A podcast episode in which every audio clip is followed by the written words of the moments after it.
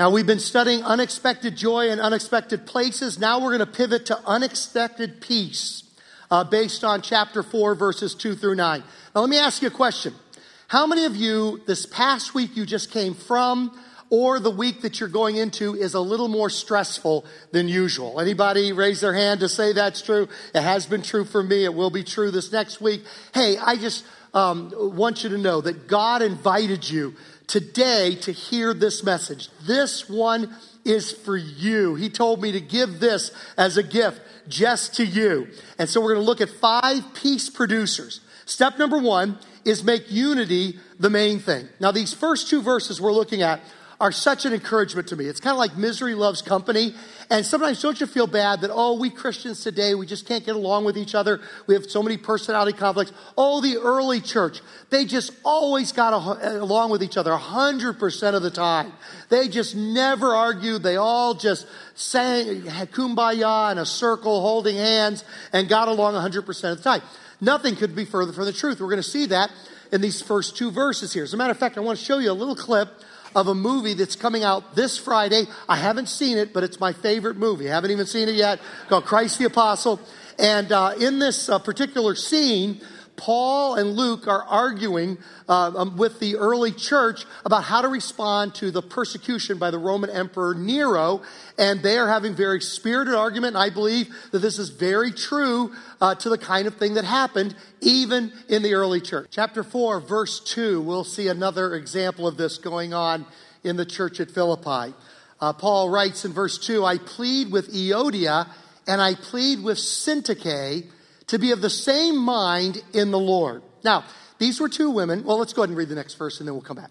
Yes, and I ask you, my true companion, help these women since they have contended at my side in the cause of the gospel, along with Clement and the rest of my co-workers whose names are in the book of life. Now let's go back to verse 2. These are two women. We don't believe from the context that there's any theological, uh, biblical, doctrinal issue going on here. These are two women that simply don't get along with each other. Either they have different preferences or they have different personality styles. But for whatever reason, they just don't click with each other and it's causing disunity within the church. And so he pleads with them to get along with each other. Uh, we don't know what their preferences were. Maybe Euodia liked the name Purpose Church, Philippi, and Syntyche liked First Baptist Church of Philippi. Uh, maybe Euodia uh, liked a praise band with praise choruses. And maybe Syntyche, her favorite night of the year was the choir night of favorites that they would have there at Philippi. And uh, they would have their top 10 favorites. And so they had different uh, preferences, or maybe they just had different personalities. We're all friends here. We can be honest with each other. How many of you have ever had a fellow Christian that just annoyed you? Can you guys raise your hands? Now, if they're here right now, would you just point them out? I would enjoy seeing who, who they are. And now the solution is the same for both problems.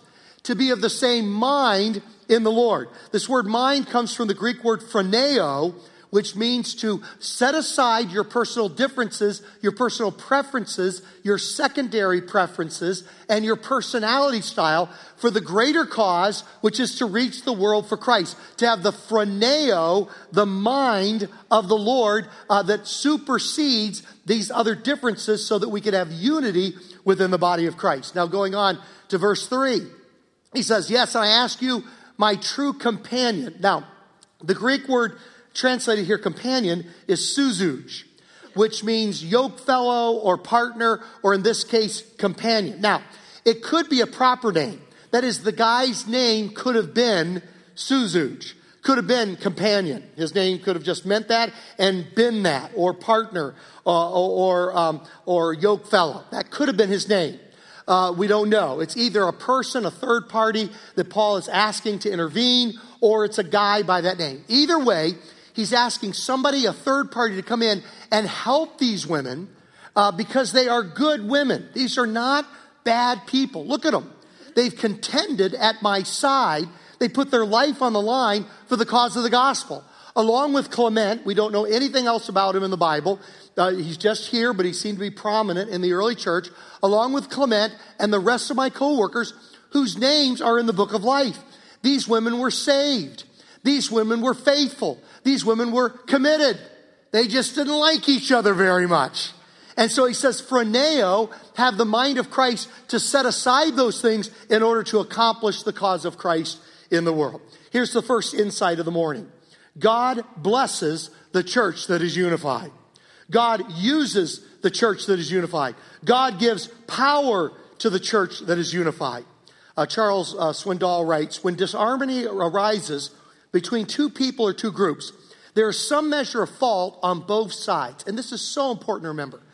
Everybody, we always think in marriage or in friendships or at work or at school, you just have a tendency to, to have an echo chamber in your own mind that I'm 99 or 100% right and the other person is 99 or 100% wrong. And so we've got to recognize that there's a measure of fault on both sides. Um, both parties have to be encouraged to see our own flaws, our own faults, our own failures, and to then meet on common ground the mind of Christ with a mutual willingness to listen to each other and to change. Now, um, this is a little bit esoteric, but I found it very helpful. The goal is not union, uniformity, or unanimity. The goal is unity. They say, okay, Glenn, what do you mean by that? They all sound alike. Union has an affiliation with others, but no common bond that makes them one in heart. Uniformity has everyone looking and thinking alike. Now, we don't want that, do we? Do we want everybody in our church to look alike and to think alike? Absolutely not. Unanimity is complete agreement across the board. Now, sometimes that's possible, but sometimes it's not. Sometimes we will move ahead as a church even when we don't 100% agree on something. Here's the goal the goal is unity. Unity, however, refers to a oneness of heart, a similarity of purpose, and an agreement on the major points of doctrine.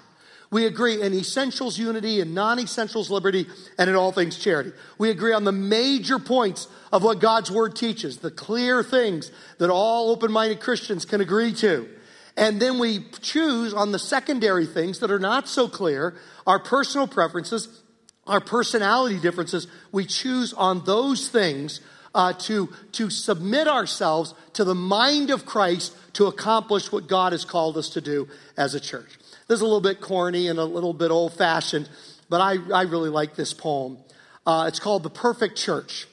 I think that I shall never see a church that's all it ought to be, a church whose members never stray beyond the straight and narrow way, a church that has no empty pews, whose preacher never has the blues, a church whose deacons always deek, and none is proud and all are meek, whose gossips never peddle lies or make complaints or criticize, where all are always sweet and kind and all to others' faults are blind. Such perfect churches there may be, but none of them are known to me, but still will work and pray and plan to make our own the best we can. Anybody want to say amen to that? Absolutely. It may not be perfect, but we're going to have unity and we're going to do like just the best we can uh, to the best of, uh, of our ability. Um, one other example that I love, and again, maybe it's esoteric and too sports oriented, but at any rate, one of my heroes in leadership is Coach Phil Jackson, used to be coach of the Lakers. Uh, this guy, to me, really had a knack for what we are talking about. He was kind of like the Sujudes uh, that, um, excuse me, that Paul is talking about here. Hey, can you help these two people get along? because he had to help um, his own Euodia and Syntyche to get along. Here they are. Let's show their pictures now. Here's Euodia, and here's Syntyche. And as long as Phil Jackson was able to get them to play for the front of the jersey rather than the back of the jersey, what did we have here in Los Angeles? We had rings, baby, is what we had. We had titles.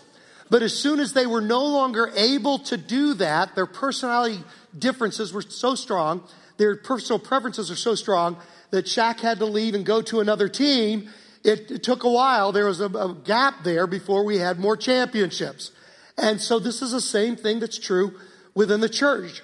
We need the Euodias and Syntyches. Uh, those, we need to get along, set aside the name on the back of the jersey for the name on the front of the jersey in order to accomplish what God has called on us um, uh, to do. Uh, now, step two worry about nothing. Worry about nothing, verses four through six. And now we're going to go back to our kind of unexpected joy uh, theme, which is finding joy in unexpected places. Remember, Paul is writing this from prison. He may have even been writing this uh, from death row. He, so it's unexpected. A guy that's writing from death row. um, by the way, we're going to turn this on Satan. This is highly annoying, I know. I feel great, but it's irritating to you. But I tell you what, Satan's going to use it to distract us. We're going to turn it on him, and every time I cough, use that as a chance to say, How does this apply to my life? How's that, okay? So use that. It's like a commercial break where Wild Glen Coffees, coughs, I think, now how does this apply to me, okay? We're going to turn the tables on him. Everybody with me on that? All right, here we go. Unexpectedly, from prison, maybe even from death row, he says, Rejoice in the Lord always. I say it again, rejoice. Verse 5. Let your gentleness be evident to all. Now, this is so interesting, and this word is a beautiful word, gentleness. Why? Because the Lord is near. Now, it carries with it the idea that God is always listening to all of our conversations. But along with that, it carries with it the idea that Jesus is about to come back. And the moment Jesus comes back, our differences are going to look really small and trivial. The things we differ about as Christians are just going to seem so small when Christ returns and sets all things straight. And so he says, You do not want to be harshly ripping on a brother and a sister when he shows up. He says, Let your gentleness be gentle with each other in your differences because the Lord is near. And when he shows up, he doesn't want to find you ripping a brother or sister on some secondary issue. He wants to find you being gentle. Gentleness be evident to all. The Lord is near. Now, verse 6 we're actually going to go through this three times. We're going to do this verse one way and then emphasize a different part and then a different part. Do not be anxious about anything. So the first step is stop worrying, worry about nothing. Uh, worry, the definition of worry uh, that Rick Warren gives us is worry is assuming responsibility that God never intended for me to have. Let's go to the next there, uh, to the quote by Rick Warren. Rick Warren, worry is assuming responsibility that God never intended uh, for me to have. Uh, they've done research on worry, and they have found that 40% of the things we worry about never happen. Uh, they almost are impossible to happen. 30% uh, are concerns from the past that we can't do anything about anymore. 12% have to do with health issues that are out of our control. 10% of the things we worry about are so insignificant that even if they did happen, it wouldn't matter in our lives. It would really make no difference because they're just not all that significant. That leaves 8% of our worries are things that we can actually do something about. Now imagine if we took that 100% of the worry that we worry about 100% of those things, everything on that list, and we take 100% of our worry. What if we hone that down, that 100% of energy that we put into worry, to the 8% of things that we can actually do something about? Any of you students here, any of you have a test that you're worried about. You take all your worry and you focus it on beginning to study for that test. Uh, do you all have uh, a project that you're worried about at work? We take all of our energy and put it into actually starting that project.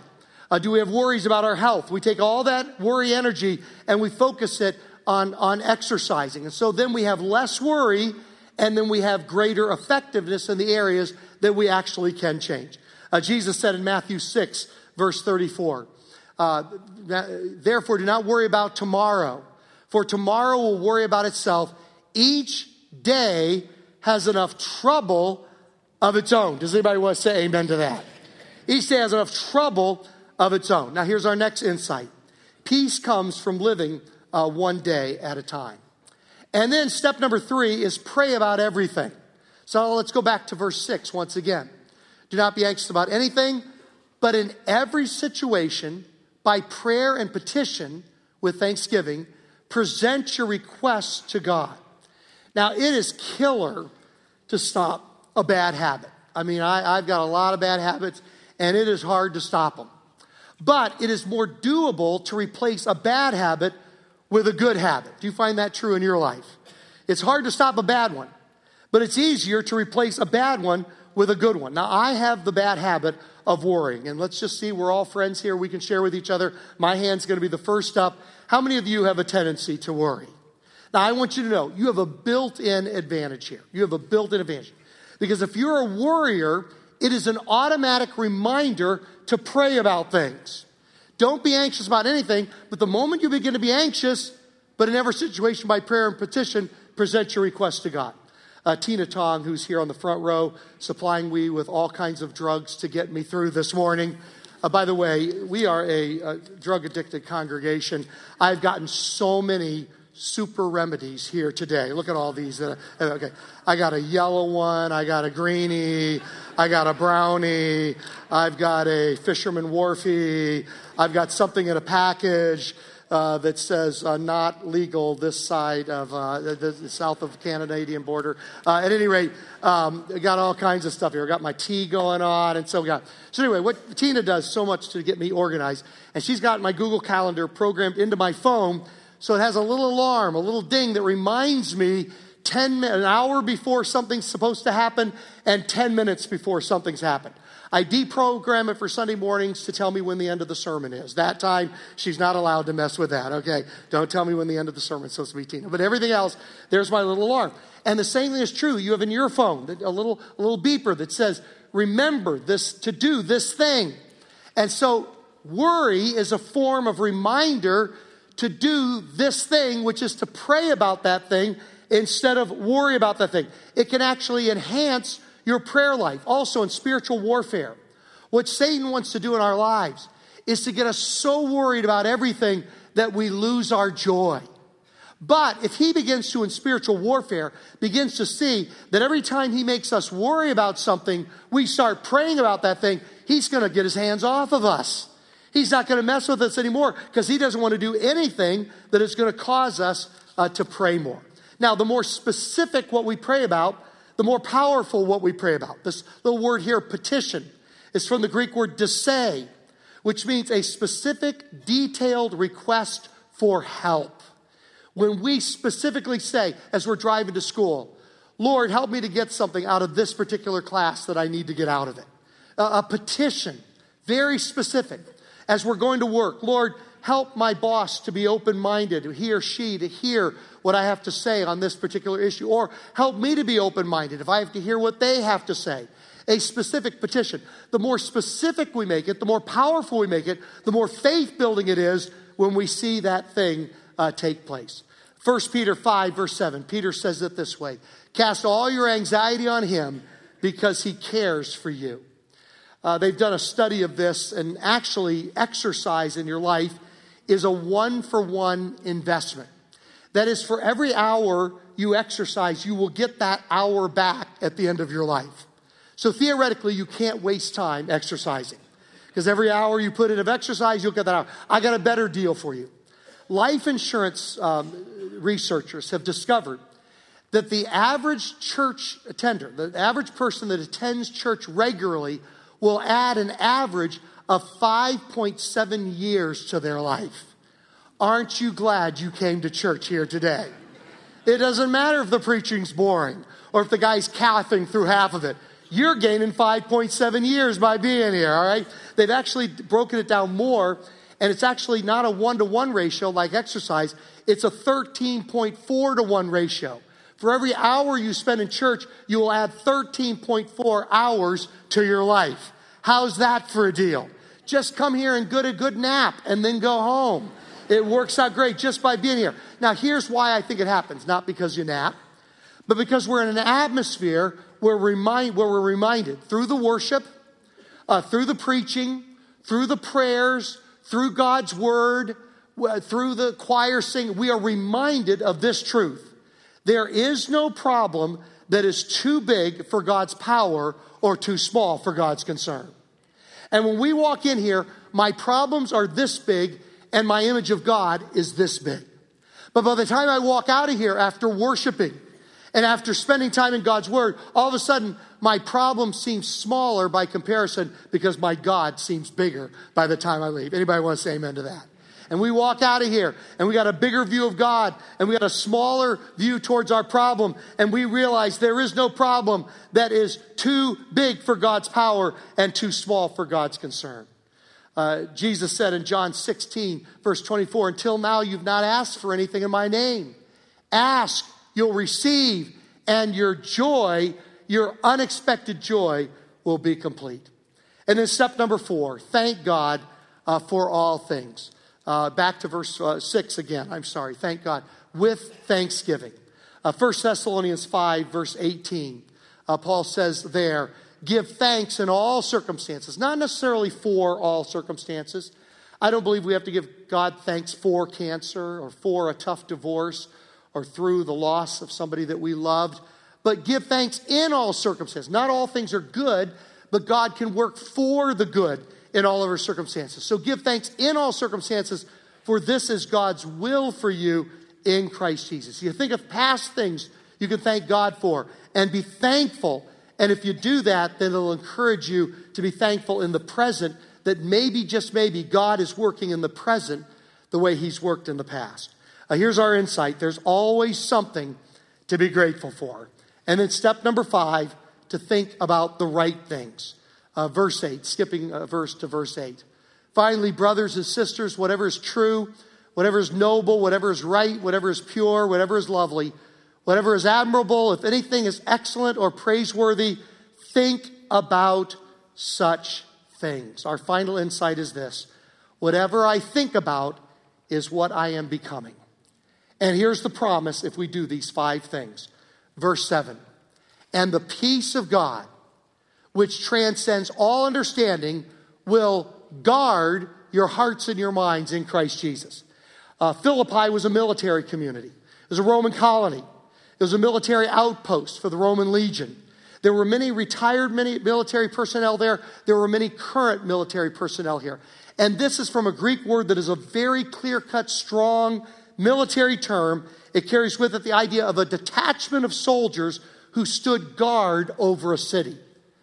Do these things, and the peace of God will send a detachment, five detachments of soldiers of these five things we've looked at, will guard your hearts and your minds in Christ Jesus. And so this series has been about finding unexpected joy in unexpected places.